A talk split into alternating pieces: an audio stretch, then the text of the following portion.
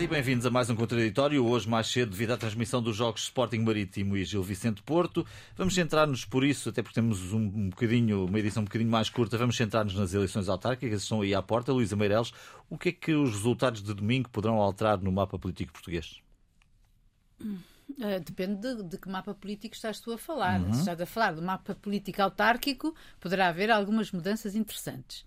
Uh, embora as grandes cidades uh, Estão decididas? Estejam mais ou menos decididas, quer dizer, em relação ao Porto acho que não há dúvidas, que será Rio Moreira, em relação a Lisboa também acho que não há dúvidas que será Medina, embora uh, a percentagem de votos seja uma coisa diferente.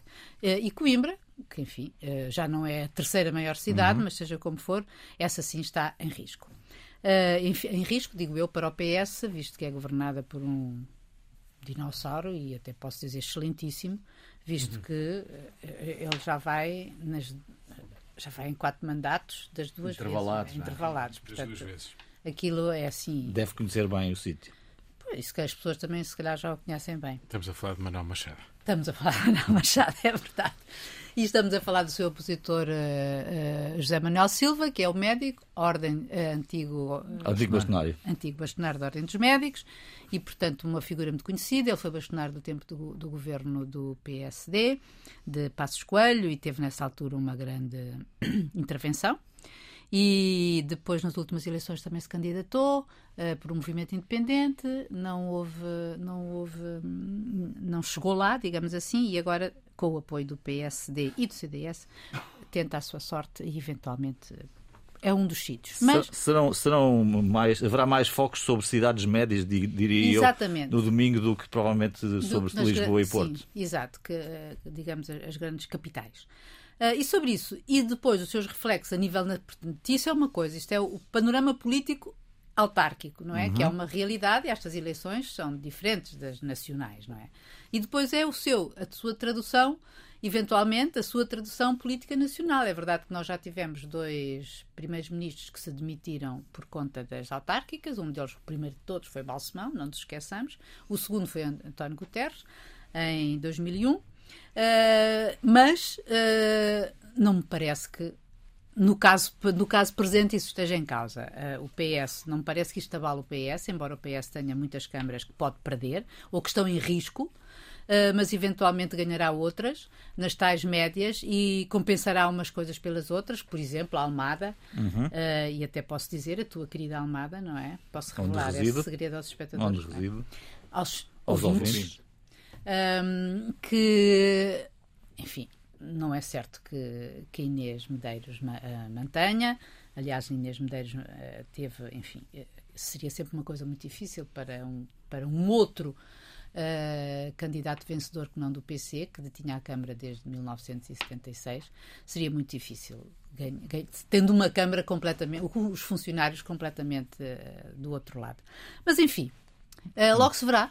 Uh, Deixa-me e... perguntar-te o seguinte: tu achas que o PRR pode ser uma espécie de PPR para António Costa? A pergunta foi muito. O PPR é a reforma, estás a dizer? plano de.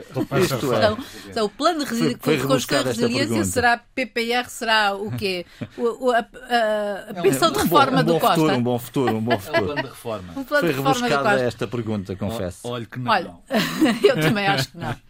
Mas foi um exagero, eh, ou melhor, tem sido um exagero esta colocação eh, sistemática de António Costa de, do PRR, eh, dizendo que vai haver dinheiro para isto e para aquilo. Tem sido exagerado e são merecidas as críticas a António Costa por o estar a fazer. Olha, quase dá-me a vontade de dizer, quer dizer, é pena então que a, que a oposição não aproveite e não, e não aproveita lá. Vamos hum. a isso e vamos discutir quais são os programas, não é? Que estão ali à beira do PPR, independentemente de tudo mais.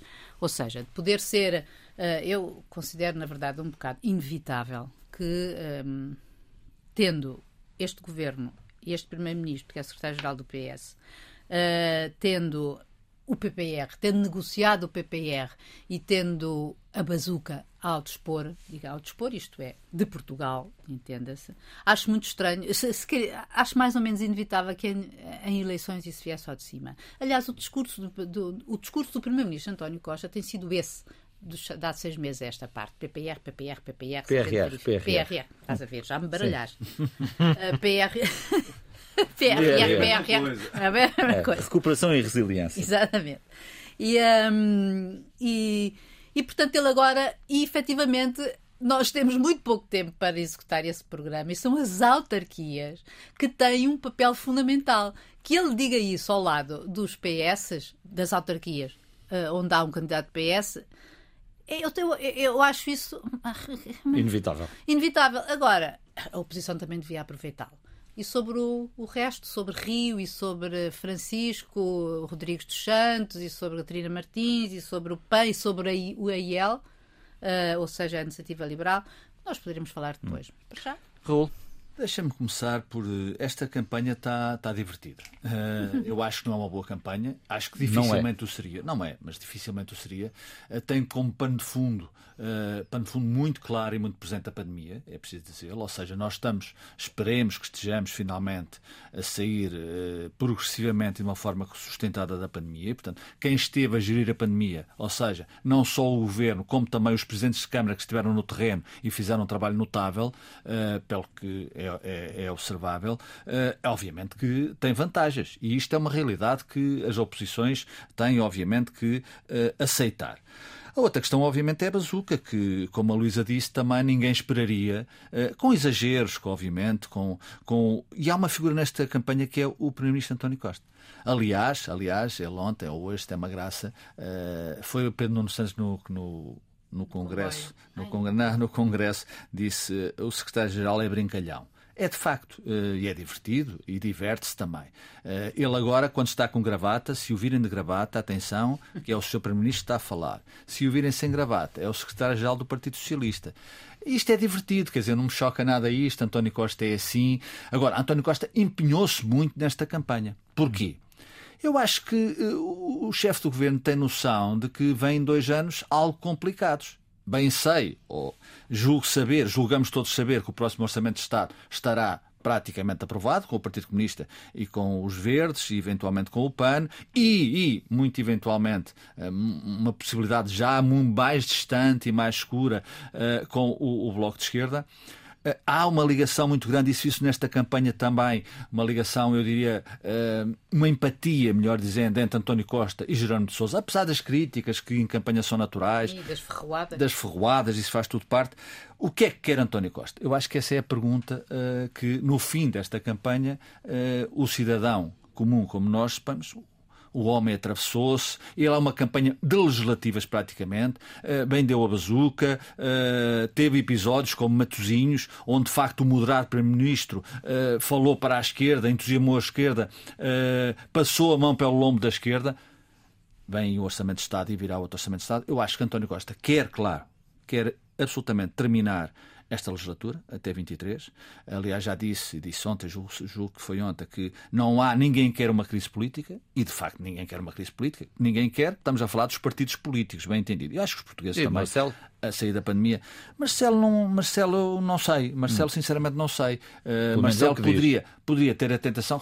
O Marcelo, quando foi reeleito, uh, teve a ocasião de dizer que neste último mandato há vários mandatos. O que é que ele queria dizer com isto? Queria dizer que até às autárquicas havia um mandato, depois das autárquicas e as sequências, as sequelas das autárquicas, poderia haver outro mandato. Imagine-se, imagine-se, e eu não dou isso por certo, que há uma grande turbulência nas lideranças da direita, mas a fasquia posta por Rio, a fasquista posta por Francisco Rodrigues Santos é muito fácil de atingir. É mais um vereador, mais uma Câmara. Claro que o PST ganhará mais câmaras do que mal fora, não é? Mal fora. Podemos ter uma noite de vencedores generalizados. Podemos Depende ter da uma forma noite- como olhamos. Claro, como, olha, ou como eles olham, como Sim. eles olham, sobretudo, não é como nós olhamos, como eles olham. É mais por aí. É, exatamente. É previsível que no domingo à noite todos tenham ganho qualquer coisa. Eu acho que António Costa ganha mais do que os outros. Isso é matematicamente Ganha impossível, não é? Matematicamente é impossível. sim, Depende é se claro. olhas para quadros diferentes, não é? Não estou a falar de matemática, estou a falar Todos de- ganharem qualquer coisa. política. Nem sempre a matemática coincide com a política. não, não. Aliás, Não, muitas não, vezes não. não coincide. Embora a matemática esteja agora muito presente na- na- na- no discurso político Há e na- muitos números. e na tática política, há muitos números. O número de domingo, eu acho que esta campanha foi eh, de uma forma voluntária, eh, estudada, eh, feita por António Costa. Ele queria fazer isto. Não há deslize e matozinhos. Eh, não há gravata ou menos gravata. Eh, não há Uh, a reação a um episódio, eu espero que haja reação, já agora deixa-me fazer aqui um parênteses reto. Uh, o episódio de ontem do, do secretário de Estado Brilhante Dias é a todos os títulos lamentável a todos os lamentável. Já agora, lembremos que o Ministro da Cultura, João Soares, uh, foi forçado a admitir-se porque uh, no tweet uh, disse que ameaçou umas bofetadas a Vasco Polido Valente e Augusto M. Seabra. Portanto, o que passou ontem é, é, é, é, de um despudor, de uma falta de inteligência e, sobretudo, de uma falta de respeito, uma falta de respeito por todos, por todos, não é só os portugueses, dizendo que a pandemia fez bem a Portugal. O senhor anda a vender a marca Portugal, estava em Paris, uh, parece um marqueteiro de, de, péssima qualidade, não seria, não teria emprego em qualquer empresa no ramo do marketing, mas isto é o que se passa também neste Sim. governo. Ou seja, nem tudo é bom. António Costa não reagiu, eu percebo, eu percebo. Ele reagiu. Ele reagiu, disse, sim, disse, ele desvalorizou, desvalorizou. Sim. Quando eu, quando eu peço a reação. Disse, sugiro... disse, disse, que a pandemia nunca, nunca podia ser um cartaz turístico. É, já, assim, um... já o fez duas vezes. Já disse aquilo que qualquer pessoa com, com, com bom senso diria. O, Dr. Brilhante Dias não tem bom senso, ponto final. Sim. Agora, eu espero Portugal ganhou com a pandemia, não é? Eu espero que uh, António Costa. Mas num determinado contexto. Ele te... contexto. Provavelmente fará uma remodelação uh, a tempo, uh, julgo que antes do fim do ano, mas todas as apostas aqui são arriscadas. E Brilhante Dias, obviamente, não, não, não, não terá futuro no governo do Partido Socialista. Voltando rapidamente às autárquicas, João. Vamos ver no domingo o que é que acontece a Rui Rio e a Francisco dos Santos. Né, eu apostaria que eles não querem que aconteça nada de novo, uh, portanto, agarram-se uh, ao lugar, têm as suas, é, é, legítimo que se agarrem, veremos como é que os partidos, isso é mais uma guerra uh, interna, aliás, o Rui Rio teve a ocasião de dizer, eu não fiz o que me estão a fazer, etc. Ou seja, o cal está entornado do PST, Rui Rio até pode lá ficar, mas, aliás, ontem atirou-se de uma forma quase direta a Paulo Rangel. Paulo Rangel foi a Odivelas com com Miguel Pinto Luz, dizendo que eu estou a fazer aquilo que o, o, o Presidente do Partido pede. Portanto, o PST e a direita, obviamente, para mal uh, do país, na minha opinião, para mal do Governo e também para mal dos tais, dos tais uh, ciclos políticos do mandato do Presidente da República, uh, não tem, no, nos próximos tempos, conserto. veremos como é que reage internamente aos resultados de domingo. António Costa, acho que esta campanha revela que António Costa quer acabar a legislatura. Não é de excluir, não é de excluir que António Costa, há quem diga que ele está a fazer esta campanha nestes termos, nestes moldes, porque quer deixar uma última vitória, quer deixar o partido confortável em 23. Uh, eh, não sei, mas, sinceramente, uh, pensando um pouquinho nisto, não é excluir que António Costa uh, queira ainda ir às relativas 23. Porquê, João, para terminar? Porque, obviamente, eventualmente, se ele quer uh, sair de Portugal ou um cargo na Europa, o ciclo político dele não é esse, não é 23, não é sair antes de 23, é sair depois de 23, ganhando depois de 23, ou não, ou não. sim, ou não, mas quer dizer, para ser a ideia de que ele quer ser presidente do Conselho Europeu a ideia de quer ser. Uh, a Luísa o dirá, mas tem que estar num governo, não é? Ou não? Uh, ou sereis. Ou sereis. Uh, mas a oportunidade mas, para, ele ser, para ele ser Presidente do Conselho Europeu será em maio de 22 em maio de 22. Que é Bom, vamos juntar o António nesta discussão. António, é evidente que na próxima semana teremos mais dados, dados mais claros para, para fazer este comentário. Estamos ainda aqui no domínio de, do que poderá acontecer. Sim, mas temos muitos dados de campanha. Sim. Eu acho que há várias campanhas em paralelo, às vezes esquecemos disso a ocorrer muitas campanhas. As autárquicas são, eh, provavelmente, mesmo que o voto não o traduza, as campanhas mais mobilizadoras, no sentido em que há campanhas para juntas de freguesia, em que há campanhas nas rádios locais, há campanhas em canais de televisão online, há, há campanhas para juntas, para câmaras, de que nós nunca ouvimos falar e nem vamos ouvir falar. E elas estão a ocorrer, porque uhum. candidatos a várias listas. E bem. Uh, eu já não sei quem é que ouvi. Quem é que ouvi esta semana fazer umas contas sobre o. Ah, foi, foi Pacheco Pereira, que andou a fazer uma estatística quantos candidatos só uh, haverá multiplicando-los pelo número de freguesias, pelo número de câmaras municipais, considerando quantas listas em média haverá para cada um dos lados, só em candidatos é uma brutalidade. Sim, são muitos de, milhares. Brutalidade, no bom sentido, passa a expressão brutalidade do número, digamos, é um número grande. Isso é bom. E, e isso é bom, obviamente, porque esta é uma campanha também de proximidade. Há temas que nós não discutimos e que passam pelo arruamento ou por uh, falta de um serviço público uh, importante para uma pequena comunidade. Portanto, essas campanhas estão a acontecer, uh, nem todas são visíveis, algumas afloram, mas em paralelo há uma campanha nacional. E há uma campanha nacional, como, como a Luísa e o Raul já disseram, que envolve os principais líderes partidários, de Jerónimo de Sousa, de Catarina Martins, de Rui Rio, de António Costa.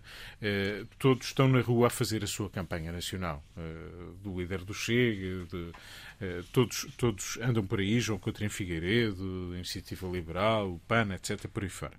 E todos sabem que eh, é importante esta campanha nacional, porque há leituras nacionais das autárquicas e não é apenas porque os líderes partidários podem tirar ilações e demitir-se, como já aconteceu, e isso eh, pode, pode de pode novo vir sim. a acontecer. Eu julgo que, sobretudo olhando para os dois principais, António Costa, nós tendemos às vezes a esquecer, não não tem um governo maioritário, tem um governo minoritário. E por mais orçamentos convidativos a ser viabilizados, como tudo indica, pelos seus habituais parceiros, a verdade é que o enfraquecimento deste governo é uma má notícia para António Costa para a outra metade da legislatura. E, portanto, o grande desafio que António Costa julgo que colocou na sua cabeça, eh, indo encontro o Raul sobre a premeditação, é de que ele sabe que precisa de um reforço político eh, para a segunda parte da legislatura.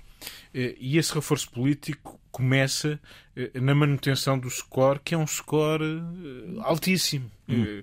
161 câmaras ou 159, se quisermos. Manter, em termos matemáticos, mas politicamente pode manter. Não, mas ele sabe que o risco de ter duas ou três câmaras a menos é pode ser logo lido como uma derrota. Dizer, não, não, ele tinha 159 do PS ou 161 se considerarmos Felgueiras e o Funchal como câmaras socialistas. Enfim, isso não é, não é inteiramente assim, mas o PS fez parte dessa solução política. se perdeu três, se algumas delas são importantes, se é Coimbra, se é Funchal, se são câmaras grandes, uh, não é a mesma coisa. Ganha, mas ganha uhum. por menos. E, portanto, a ideia é mesmo reforçar-se. Ganhar uma ao PC, outra ao PSD aqui e ali e evitar perder algumas. Uh, isso é, é, é, muito importante. E por isso António Costa atacou em todas as frentes.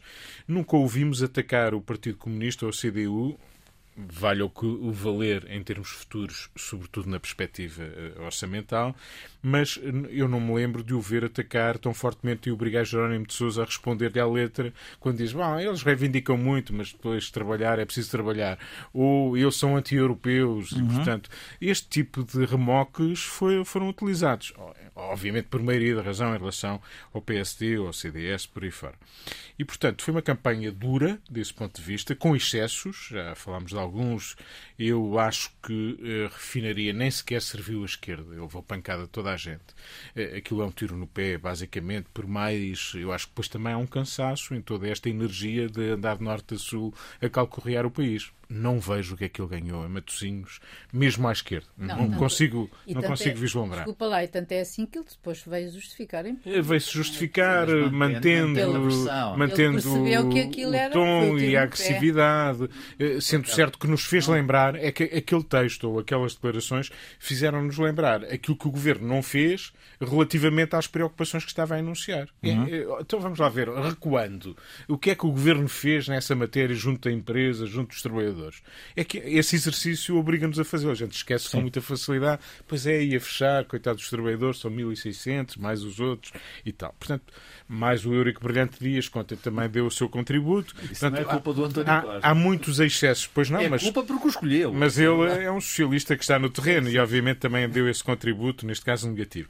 Como o PST se deixou enredar na ideia, e mesmo Rui Rio, por mais que tenha tentado, de que, pois, deixa cá fazer as contas. O que é uma vitória? Bom, o que é uma derrota? Eu, eu saio se Quer dizer, este enredar neste, neste tipo de contabilidade política é obviamente tudo o que os seus adversários no terreno, Paulo já Rangel... Que é pesar o pouquinho.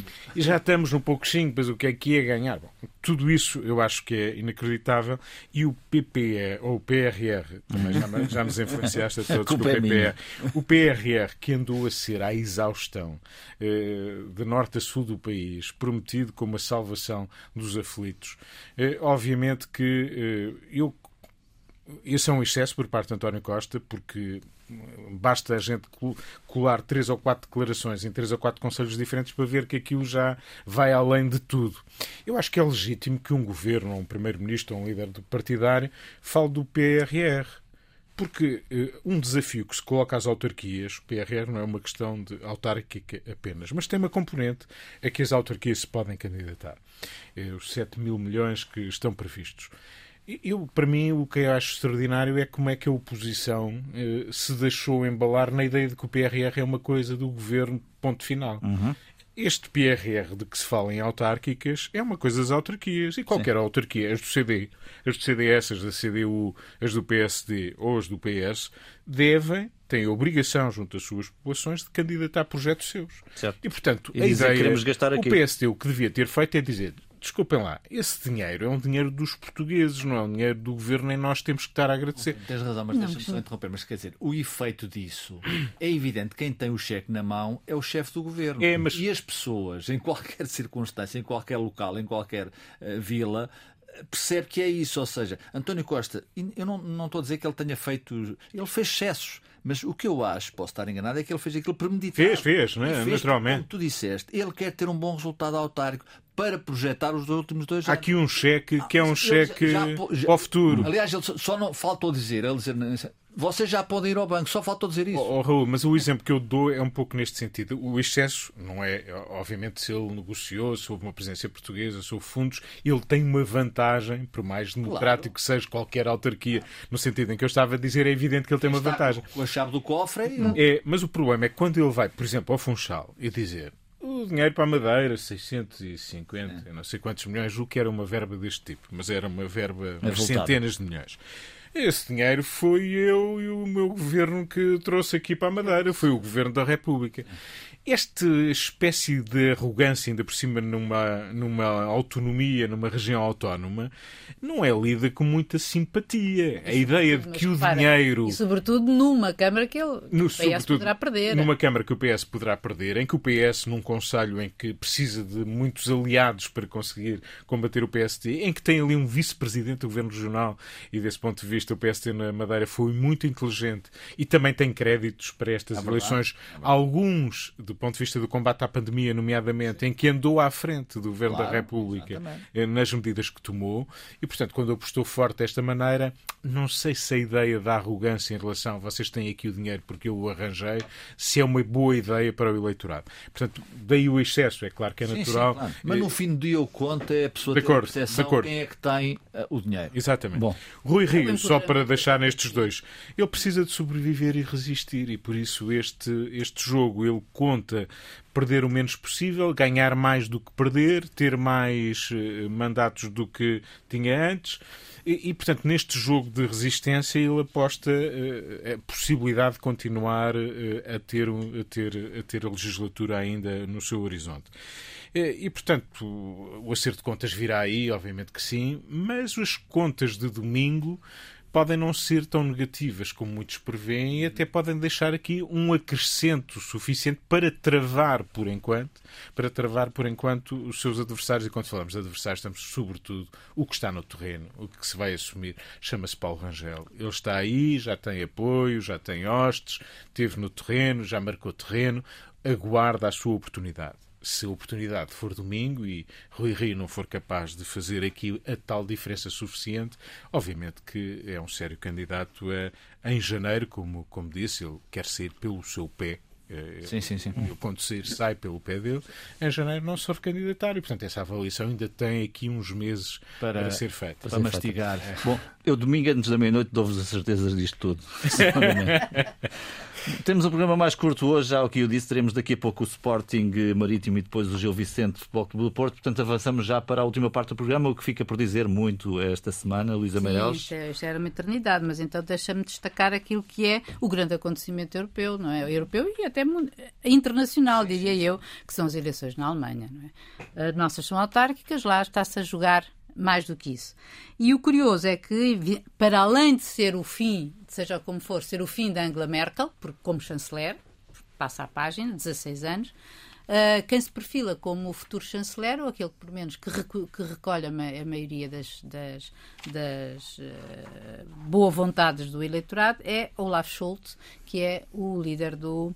Uh, que é o líder, não, que é o candidato a chanceler do SPD e que é o ministro das Finanças e que é o homem, olha, que inventou o termo bazuca. Uhum. Uh, e, e por isso, o curioso nisto é que, e vendo isto, portanto, para além do papel que a Alemanha poderá, uma no, um novo Olaf Scholz, uma nova Alemanha, digamos assim, que tipo de, de direção será, tudo isto vai ser ainda muito complexo porque as sondagens, ainda hoje, as últimas sondagens, a tal sondagem das sondagens que, que os jornais publicam, dá 3 pontos percentuais de diferença, o SPD uh, eh, social-democrata com 25% de votos e a CDU, já não de Angela Merkel, mas da Amin Laschet, uh, com 22. E depois os, os verdes com 16 e os liberais com 11. E o, a esquerda uh, de Linka com 6% ainda vamos discutir como é que será o governo. Não digo nós, os alemães. Ainda vão discutir durante longos meses qual será o seu governo. Uh, mas haverá seguramente aqui uma mudança. E isto uh, nós, teremos, nós teremos que estar atentos. E só uma última nota: é que é engraçado ver na Europa a pandemia, afinal de contas, também foi. Um, acabou por favorecer os social-democratas e os socialistas, porque nunca como tanto como agora se falou do sistema de saúde, do Estado Social, etc, etc, na Europa. E, portanto, é engraçado ver isso na Noruega. Interessante é... essa, essa análise. Raul? Olha, um elogio a Angela Merkel. Eh, eu lembro-me, eh, eu sempre gostei de Angela Merkel e disse-o aqui repetidamente. Uh, acho que foi sempre um europeísta, ao contrário do que se dizia. Acho que o seu Ministro das Finanças, o ex-Ministro das Finanças, Schauble, também era um europeísta, ao contrário do que se dizia aos gritos em Portugal. bem sei que estamos na, numa situação financeira complicada e sob uh, intervenção estrangeira, mas Merkel foi sempre, uh, e é uma grande líder da Europa. Eu espero que Merkel não acabe, Merkel política e Merkel pessoa, bem entendido. Eu lembro-me também já agora dos, dos desenhos uh, de Angela Merkel com um, um bigodinho a Hitler sempre disse que isso era um disparate, mas há pessoas que só aprendem quando depois só, só gostam das pessoas porque têm preconceitos, porque acham que a Merkel era uma pessoa de direita, porque é da CDU e, portanto, sobretudo da esquerda, tem muito preconceito, uh, tem às vezes muita falta de cabeça e é muito precipitada nas avaliações. Portanto, acho que Merkel, a Europa, todos nós europeus devemos muito a Angela Merkel e mesmo a ida de António Costa para a Europa, há pouco a Luísa disse 22, é de facto 22, mas eu não acredito que 22 isso teria que interromper o seu ciclo em Portugal. Uh, Angela Merkel uh, também gosta, julgo saber, muito do Primeiro-Ministro português e, portanto, a Europa não acaba no domingo. Para a Alemanha e para a Europa, obviamente, como a Lisa disse, são eleições muito, muito importantes. António José Teixeira. Bom, eu não desafindo do que foi dito, direi apenas em nome também da da, da verdade que fui crítico de, de, Merkel na sua primeira fase e sobretudo quando nós vivemos a crise financeira. Falar de ti, então. não, eu sei que não, já, nem, já nem, nem, nem, nunca, nem nunca cheguei a esse exagero, nem chegaria, obviamente. Mas crítico neste sentido, eu, julgo que Angela Merkel fez também a sua caminhada. E, e ela, eh, mesmo numa fase em que podemos criticar sobre uma certa miopia europeia na resposta à crise financeira de 2008 e um pouco os preconceitos que se criaram e que de algum modo dividiram a Europa e que não foram resposta suficiente à própria Europa, nem sequer à própria Alemanha. Foi, foi na altura uma resposta muito curta, muito, muito pouco inteligente. Mas isso é fruto também da circunstância. Hoje vemos isso com outra clareza, obviamente, uhum. e, e, provavelmente a resposta alemã, se fosse hoje, não seria a mesma que foi naquela altura, mas a história, não, obviamente, não volta, a água não volta a passar a mesma água debaixo da ponte. Agora, o balanço global de 16 anos da chanceler alemã é muito positivo, sobretudo sobretudo, ela poderia não ter sido, ou não terá sido uma mulher de grandes ou de, de, de enorme ambição, mas foi um fator de equilíbrio e de coesão europeia. A Europa deve-lhe muito uh, essa estabilidade uh, e mesmo de preocupação, uh, podia ter uma atitude e aquilo que muitas vezes parecia no início é que a Alemanha apenas e só e, e a 100% estava preocupada consigo própria e não mais e, e, as provas de que isso não era verdade foram de uma forma crescente e mais visível ao longo dos anos foram, foram aparecendo. E, portanto, na história julgo que ela fica com papel eh, de grande destaque. A Europa deve-lhe muito e Portugal também. Ficamos por aqui esta semana. Bom fim de semana, boa semana. Voltamos na sexta-feira.